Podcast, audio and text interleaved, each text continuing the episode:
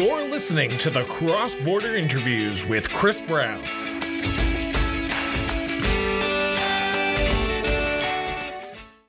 Welcome to the Cross Border Interviews with Christopher Brown. I am your host, Christopher Brown, and today we are bringing on a guest who is uh, I, I, I, she will correct me if I'm wrong here when I say this, but she is looking to run for the leadership of the Alberta Liberal Party here in the province of Alberta, who have just announced their leadership rules earlier this month in June. And she is uh, uh, wanting to challenge some of the rules that have been put into place, and that is Valerie Keefe. Yeah, Keefe, sorry. Keith. I just want Keith, Keith.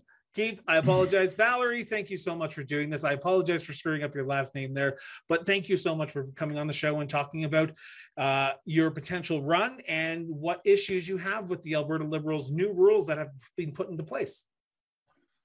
Uh, well, thank you, Chris, and and don't don't worry too much about getting my name wrong. My political hero is John Diefenbaker, and that guy got his last name mangled constantly.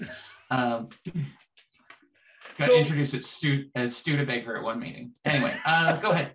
so Valerie, I, I, any any political person that comes on the show, I start off the same line of questions, questioning with the exact same question to everyone. If you're running for office, if you ran for office, you're no exception. Where does your sense of duty to serve come from? Um, I mean, I suppose I I could tell the story I always tell. It it came from when I was five. Um, my my parents' marriage was falling apart, and I was freshly in kindergarten. And uh, one of the things I wanted to do was get time on on the playground. You know, it, it looked like a really fun uh, set of playground equipment. And I found out my first week there that there wasn't a day that the kindergartners could use the playground because it was they wouldn't let everyone play at, the same time. You each class had a different day, and the kindergartners didn't come up in the rotation. And I lobbied the teachers. Um, I explained to them, it's like, well, we're only there a half day. You could get, have a share with grade ones. You know, we're, we're kind of small. So it's not like, you know, we're going to get into that much trouble. And they changed the policy. And I think it's the only time in my life that I've had the facts on my side and people in power simply went, okay, and did the right thing.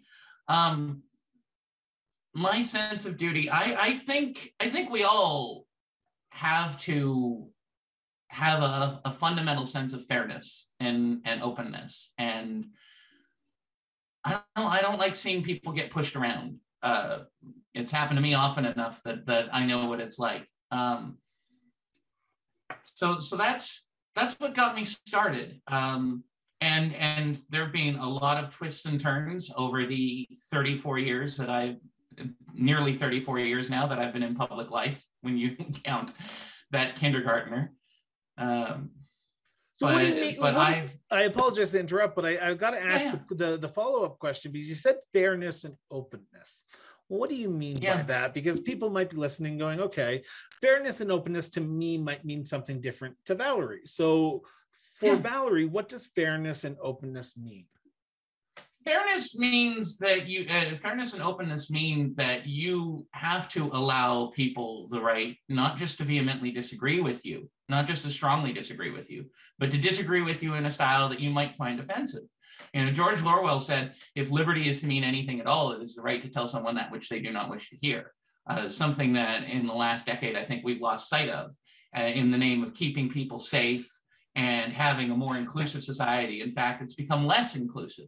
We, we end up calling ourselves inclusive merely because we've excluded all of the people whom we've been marginalizing to the point where they express anger at their marginalization, but they don't express it in the right way and in the right frame.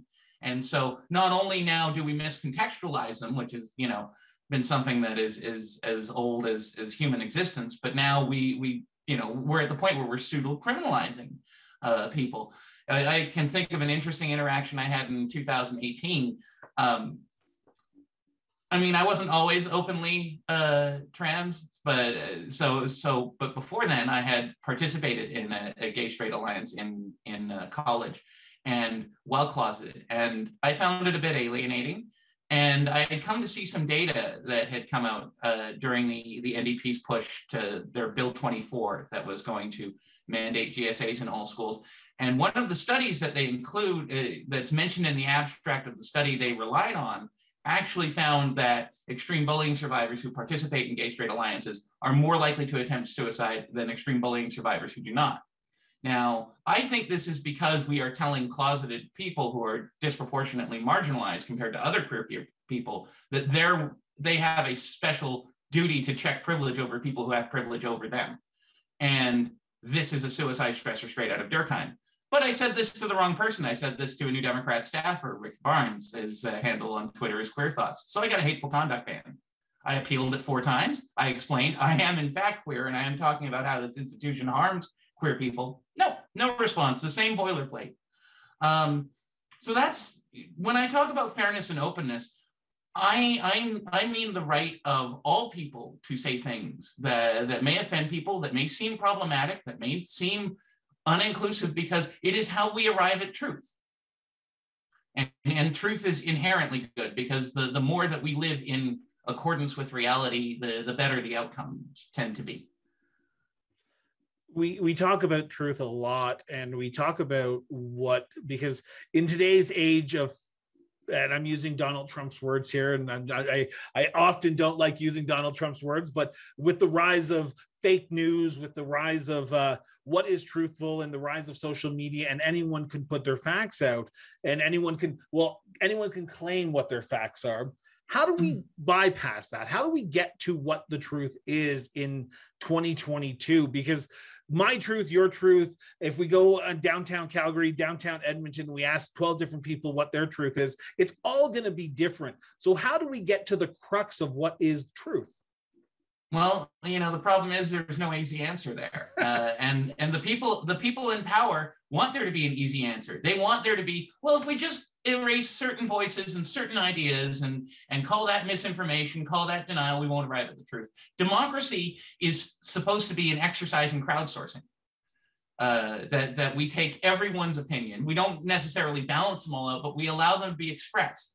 You have to defend the right of the minority of one to say something which you disagree with uh, which you may even find harmful to you to you because ultimately we don't know who that will ultimately help um, and and uh, that's that's we we've completely lost sight of that and and i think it's fundamentally illiberal uh, that that we have decided that certain perspectives can't be heard. That the same party, um, the, the people currently running the Alberta Liberals, want to ban conversion therapy, but they want to mandate a certain curricula in schools that, once again, I think kills closeted queer kids you know and i should be allowed to say that not only should i be allowed to say that someone who, who wants to say that that all all uh, sexual minorities are deluded should be allowed to make their argument because sometimes you end up finding the kernel of truth when someone is wrong. Um, I, I, remember I ran for parliament in 2004 as a progressive Canadian because I was a David Orchard delegate and they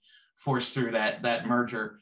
Um, and, uh, and and Mr. Orchard unfortunately didn't extract a political price, but but those of us who were determined to do so did. And I knocked on a door, and uh, someone said, "I don't like government. Government takes too much of my check and taxes. They take forty percent of my check and taxes." And I was studying public finance at the time and tax incidents, and I'm like, "I guarantee you that's not true." He's like, "Really? I'll sit you down." And he pulls out his pay stub, and I'm like, okay, that right there is a union due. That's tax deductible. That's a contribution to your private retirement plan you pay 26%. He goes, well, it's still too high. And for 15 years, the upshot of that for me was was that it's like, wow, no one will ever be satisfied, no matter how much you cut their taxes. But over time, overhearing other people's perspectives, overhearing uh, labor leader Ed Miliband talk about what he called pre-distribution, I came to realize that he was overtaxed, that we're all overtaxed, but we're not taxed by taxes where the, the government extracts money directly, that we're taxed by regulations that implicitly reward certain parties and keep potential competition away. He was, he, he, he had his life destroyed by a, a state that was absolutely pissing away his productivity and, and his, his labor, but not in a way where it would appear on his pay stub. And, and so, you know, nuance and discussion are called for. Um, sometimes you you need a lot of dumb ideas to arrive at uh, at a smart idea.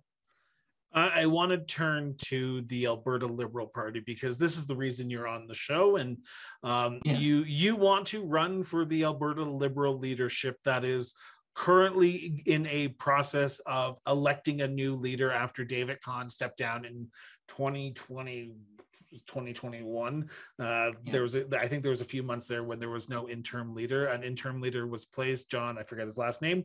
And then uh, i think it's Rogovin or Rogovin. there i you go. I'll mispronounce that. So reasons i don't feel bad about about starting with keith. Okay.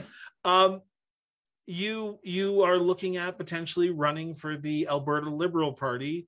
Uh, yes. their leadership um, first off, I, have got to start off with uh, some uh, hard hitting questions, and I try not to do the gotcha questions, but I think we've got to here.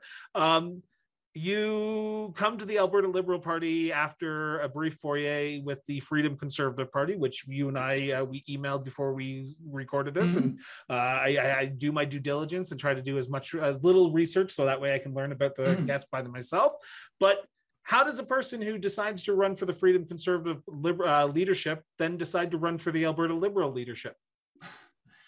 Well, um, you know, I mean, over over the last decade, I spent uh, a lot of my time and energy uh, fighting for the right of Albertans uh, to purchase hormone replacement medicine, medicine that's safer than aspirin, and in that i i tried to find anyone who would listen to me. Uh, you know mr khan unfortunately was unwilling to hold the new democratic party uh, accountable because I, I honestly think his interest in having the leadership of the alberta liberal party was more torpedoing jason kenney uh, than than it was in actually uh, pursuing liberal values. And so i was willing to talk to anyone. I got involved with the freedom conservatives uh, because a friend of mine, the former deputy leader of the Saskatchewan Green Party, Sheldon Johnson, had referred me to them.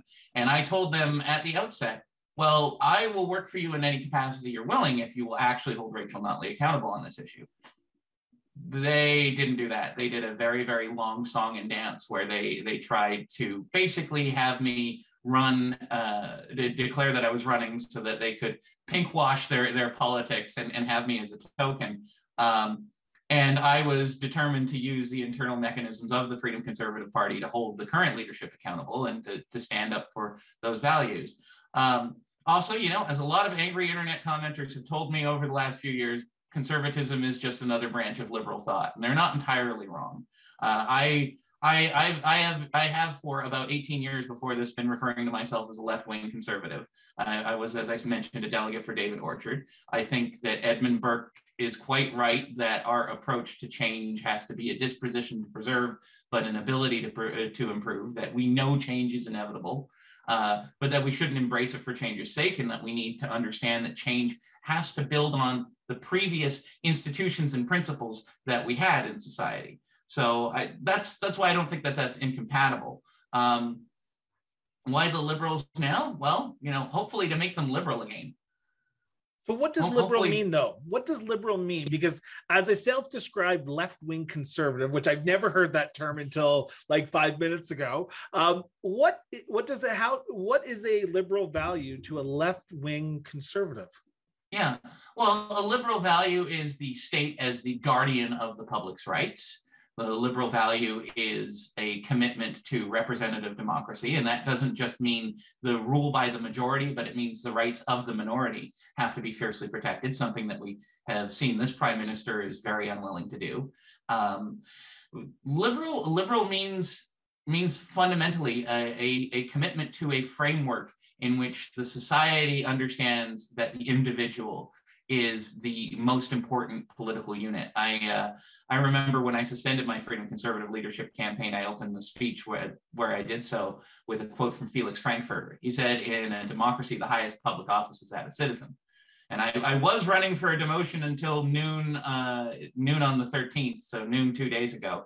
But apparently, I'm not allowed to run or campaign until such time as someone ponies up six thousand dollars. It's it's uh it's really interesting the structure of the the, the leadership roles. It's uh, I, I had reached out to the party president about a month before this came out and expressed my interest in in running, and said and they were like, oh yeah, we're just going to finalize some stuff at the board meeting uh, tomorrow, and I, I'm like, okay, I'll call you back in three days and we can touch base. And I called back, and they wouldn't pick up, and I called back again, and they wouldn't pick up. And I sent a series of emails, and they wouldn't respond other than to say, We're coming out with rules.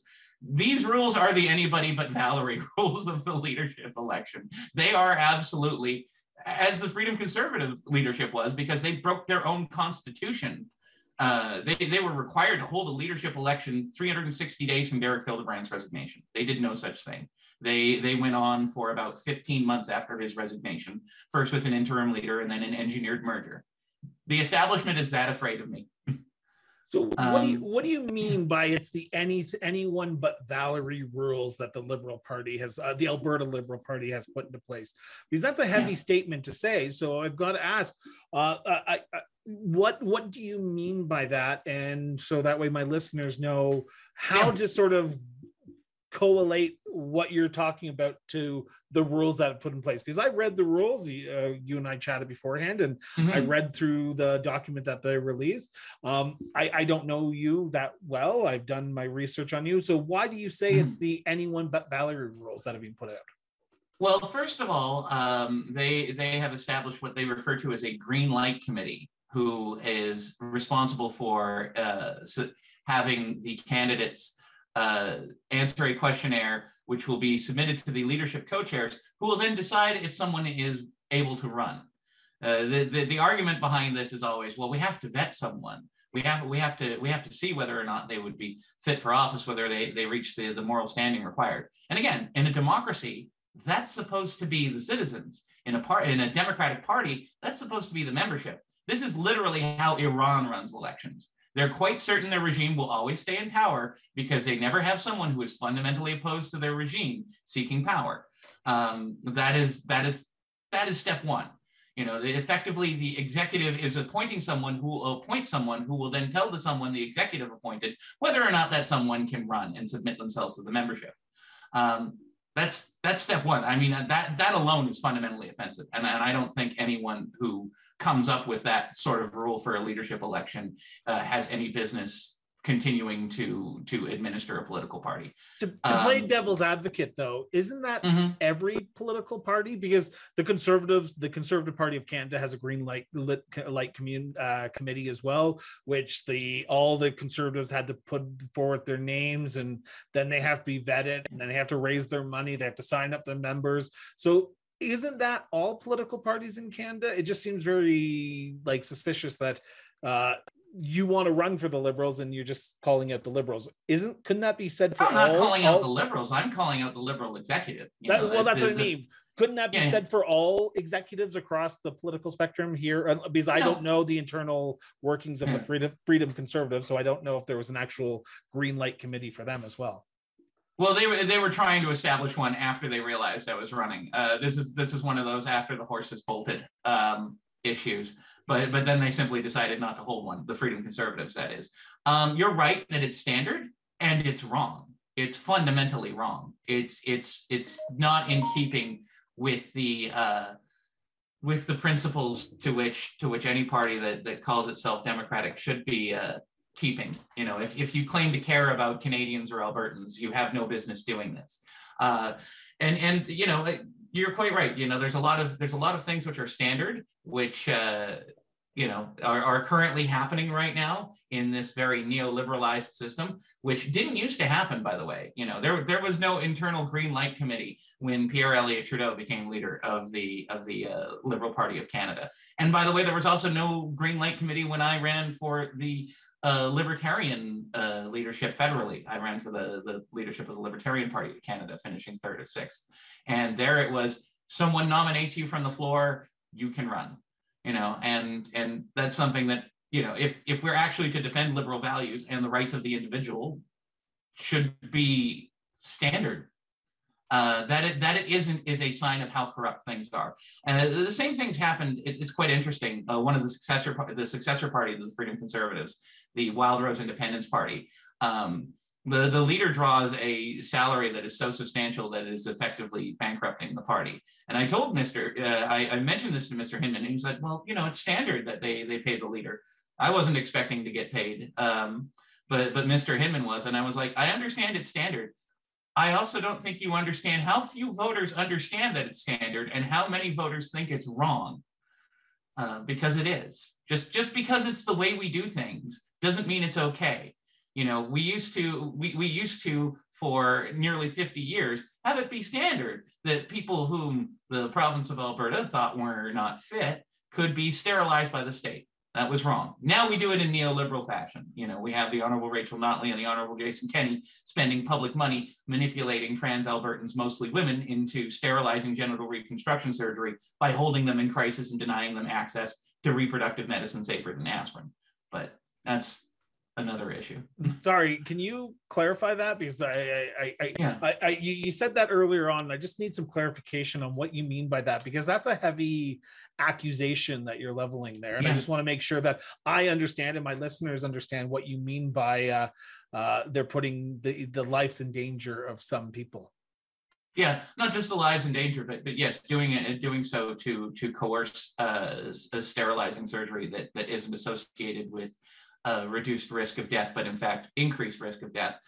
So here's the situation: if if you want estrogen in Alberta and you are female assigned, you know, if the doc slapped you on the butt when you were born and said it's a girl, and you agree, um, and you go to your doctor, your doctor is basically going to prescribe it because it's a very low contraindication medicine that has a good degree of efficacy and not a lot of side effects. You know, there's a couple things you might want to watch for: slightly increased risk of some cancers, will you decrease risk of other cancers? You know, maybe an elevated blood clot risk. But it, it, seems over the last two years, we're not all that concerned when someone talks about a blood clot risk about a medical intervention.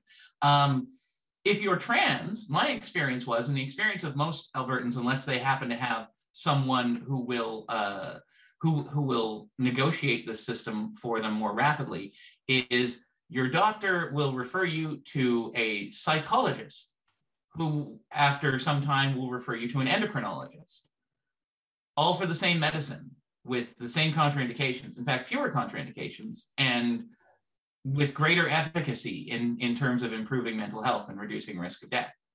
Not only is this wrong, it egregiously violates the Canada Health Act. And the reason that it is pursued is, to my mind, from a, a fundamentally offensive notion that to be a woman is to be a cis woman, is to be someone with a vagina, and therefore we must surgically construct one, uh, apparently at public expense. Never mind the fact that this causes queer people to be disproportionately less likely to reproduce. Um, here's another interesting statistic that, that adds to that, that, you know, speaking of those, those, those wrongs adding up to a right, someone says, well, I don't think that, that uh, homosexuality is natural because homosexuals can't reproduce. Well, it's, it's interesting because uh, National Gay and Lesbian Task Force in the United States in 2011 found that most trans people are attracted to their own sex. Most there are more trans lesbians than there are straight trans women. 29% lesbian, 23% straight, 31% bi pan. The rest was a grab bag of other uh, responses and identities. Um, I want to turn back to the Alberta Liberal Party because that's why you're here, and I want to want to flesh this out a lot more. Um, you you the honest question would be if the liberals won't let you run for leader why not just go start your own party because and i'm assuming you've probably heard that and, and i'm not trying to make that a joke it's just um, for the hassles because you told me a little bit about what your what the challenges that you have the um, the issues you have with the executive and the green light committee and the party in general with how they're going to run their leadership race. Wouldn't the natural progression just to say okay if the liberals won't change their ways i'm going to go start a truly liberal party that is democratically uh, a more uh, party aligned to what my morals and beliefs are and instead of trying to change the party that you're a member of. Yes. Well because well quite, quite simply you just said it at the end because i'm a member of the party because I don't believe that the executive is the party. And I frankly don't think that most people who are electing members of the executive thought the executive felt they were this empowered to uh, create barriers to an open democratic process uh, when they were electing them in the first place. You know, this this is what's been happening over the last 50 years is people become demoralized by corruption in the system and they leave the system they they they opt out. They they become what Tim Moen, the leader of the Libertarian previous leader of the Libertarian Party of Canada called withdrawers. But the problem with that is that effectively it is it is ceding territory to people on by virtue of their bad behavior. I don't intend to reward people who behave this way by letting them have their way because they're not the party. And I'm going to convince, in my capacity as an individual member of that party and potentially in future as a candidate, um, that, that they have behaved in a manner that is at, uh, is, is at fundamental variance with the, uh, with, with the principles of their party. The first principle of the Alberta Liberal Party is equality of opportunity. That's their first principle. And here they are basically saying, you know, equality of opportunity, so long as you're already well connected to someone who can, you know, uh, a bundle $6,000 in contributions for you to get you started, then, then equality of opportunity. Equality of opportunity, so long as, you know, uh, the people that we appoint think that the people that the executive appoints think think that uh, that that you might be a, a good fit and that uh, you share our morals. So not really equality of opportunity. Um, they, they're in violation of fundamental party principles, and so I'm not going to let them defraud the other members of the Alberta Liberal Party uh, without a fight, and and and that's why. Um, do you have members of the Liberal Party, the Alberta Liberal Party? I say the Alberta Liberal Party because the the, the federal cousin mm-hmm. has. I, am assuming there's not much uh, overlap right now there. Um, do you have members of the Alberta Liberal Party who are supporting you in this uh, uh, challenge that you have against the executive and the rules that have they have put in place around the Liberal leadership? It, well, it's been fairly recent, so I haven't been able to talk to a lot of established members. I have talked to previous members who who uh, are actually were considering rejoining when they heard that I was running. Though uh, apparently, once again, I must specify per the rules of the leadership election uh, I am I am not at present a, a candidate, uh, though the party executive has has at present not responded to my attempts to get them to define uh, what campaigning actually is. So I don't know if to get nominated I could invite people down for a Pints and Politics event somewhere and then solicit donations. They don't want the process to be very transparent unless it's someone who they already think would be a good fit. And this is not the party. This is the people who have captured the party. And uh, and just like just like with with with any institution, if it's captured, it can be uncaptured. You you talk about a potential uh, candidate that the executive might want um, mm-hmm. while you are the first person that I know of, and I'm very politically astute when it comes to what's happening in the world of politics in Alberta. Um, you, you, are you saying that there is a potential other candidate out there that the executive might want uh, more than you, or are you saying that they they're, are they're looking, desperately they're... searching for them? Oh, okay. that's that's what I'm saying.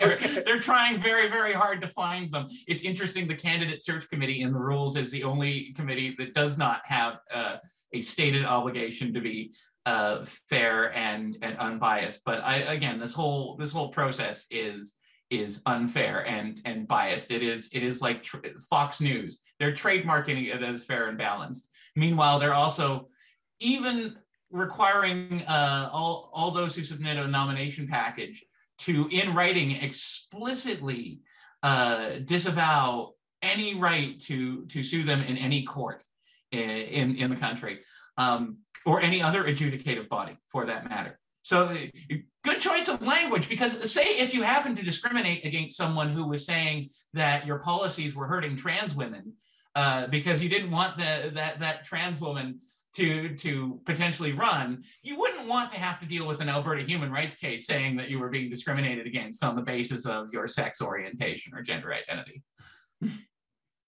what, where do you go from here? because my, my my initial reaction is by speaking out by talking about this you're hurting your cause of potentially getting them to change their ways. And you you said it you're one person you're hoping to get the rules changed. So that way the executive is more democratic in your words. Are you concerned by coming on this show, by speaking out via social media, by speaking out, um, you might even hurt your chances even more to potentially be a candidate and see those rules overturned.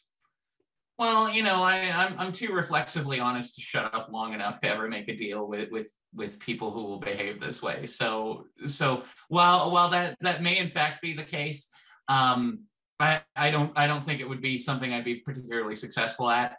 Uh, secondly, since they haven't responded to numerous attempts at communicating with them over the past month, uh, I don't think they're open to a deal, which is is why they they are trying to run this very very quick uh, election. They claim it's over four months, but the deadline for memberships is already less than three months away. The vote is happening three months and and uh, less than two weeks away. So you know some fuzzy math there. Uh, to quote another president, I'm normally not fond of quoting. Um, but uh, yeah, uh, what what the path forward is, uh, it's probably going to be it, it's it's probably going to be this. Um, we, I need to demonstrate to the membership exactly how little respect the executive has for the membership of this party and for, for that matter, their own rules. Um, it's said that there is a two week process by which I must be informed in writing should there be an expulsion. Speaking of things the Freedom Conservatives did, they ignored their own process with respect to expulsion because I had been expelled in 2018 over a, an annou- a candidacy announcement I made because I was trying to get Mr. Fildebrandt to clarify his position on hormone replacement. Uh, they, they ignored their constitution then. I want to see exactly um, how willing these people are to follow their own rules. Speaking of things that are a, a, fundamental aspect of fairness, you have to play by the rules that you expect others to play by, um, if, if, you're going to be fair. Uh, I, I, I may be hurting my chances of winning this particular uh, biased vote. I do not think that they will change these rules. Uh, I do think that part of any leadership campaign that I may in future, may in future this is so ridiculous, um, be a part of would include a, a wholesale uh, reform of the Constitution. But I can tell you, as a member of the Alberta Liberal Party, I will be seeking the removal of every single member of this executive. Um, they have no business governing this party if they are to behave this way. This is this is fundamentally illiberal, and and so it, it's convenient, I guess, because initially I thought uh, campaigns are a mechanism of, of engagement and persuasion.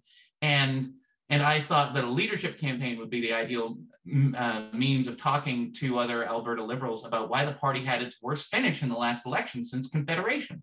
Um, now we don't just have that. We have an internal reform movement. Now make liberals liberal again doesn't have to be the slogan of a leadership campaign. Now it can be the uh, means by which a party attempts to reform itself and once again put the individual member where they need to be, uh, which is at the head. I guess I should have asked this question to begin with, but liberal in Alberta is sometimes a dirty word.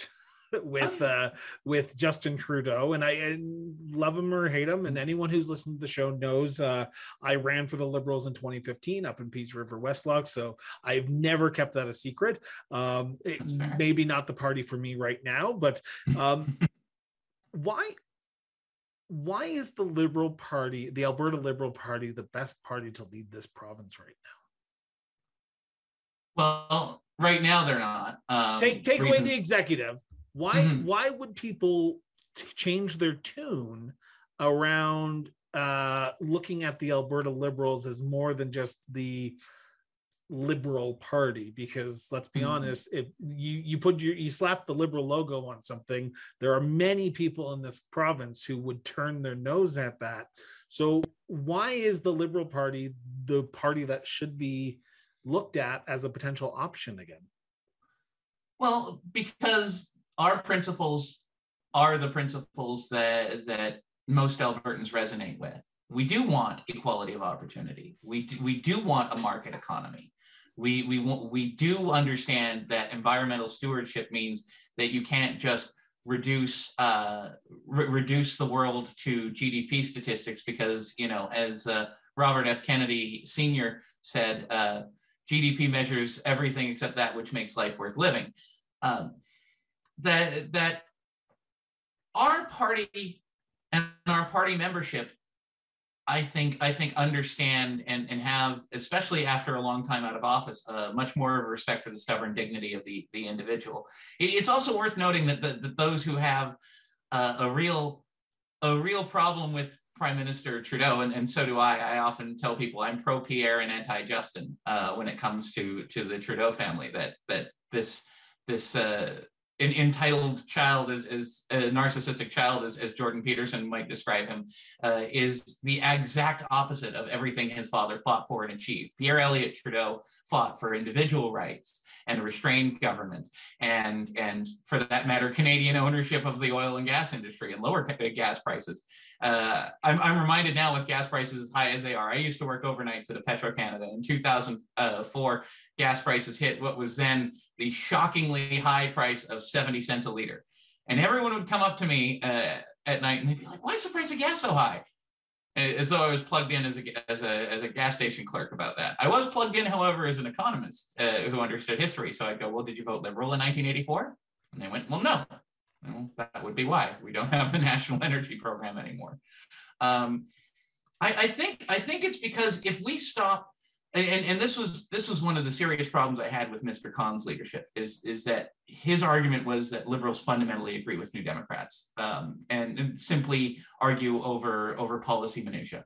I think that's fundamentally wrong. I think that the New Democratic Party has different policy assumptions, that they view things through a class lens, that they uh, refuse to see the degree to which uh, they are privileging members of those classes themselves. Um, and and and as someone who who once was a member of that party yeah um, I, I think I, think that the way in which we we convince albertans that uh, we're worth governing is to find uh, that, that we're worth looking at as a governing option is to finally act like one.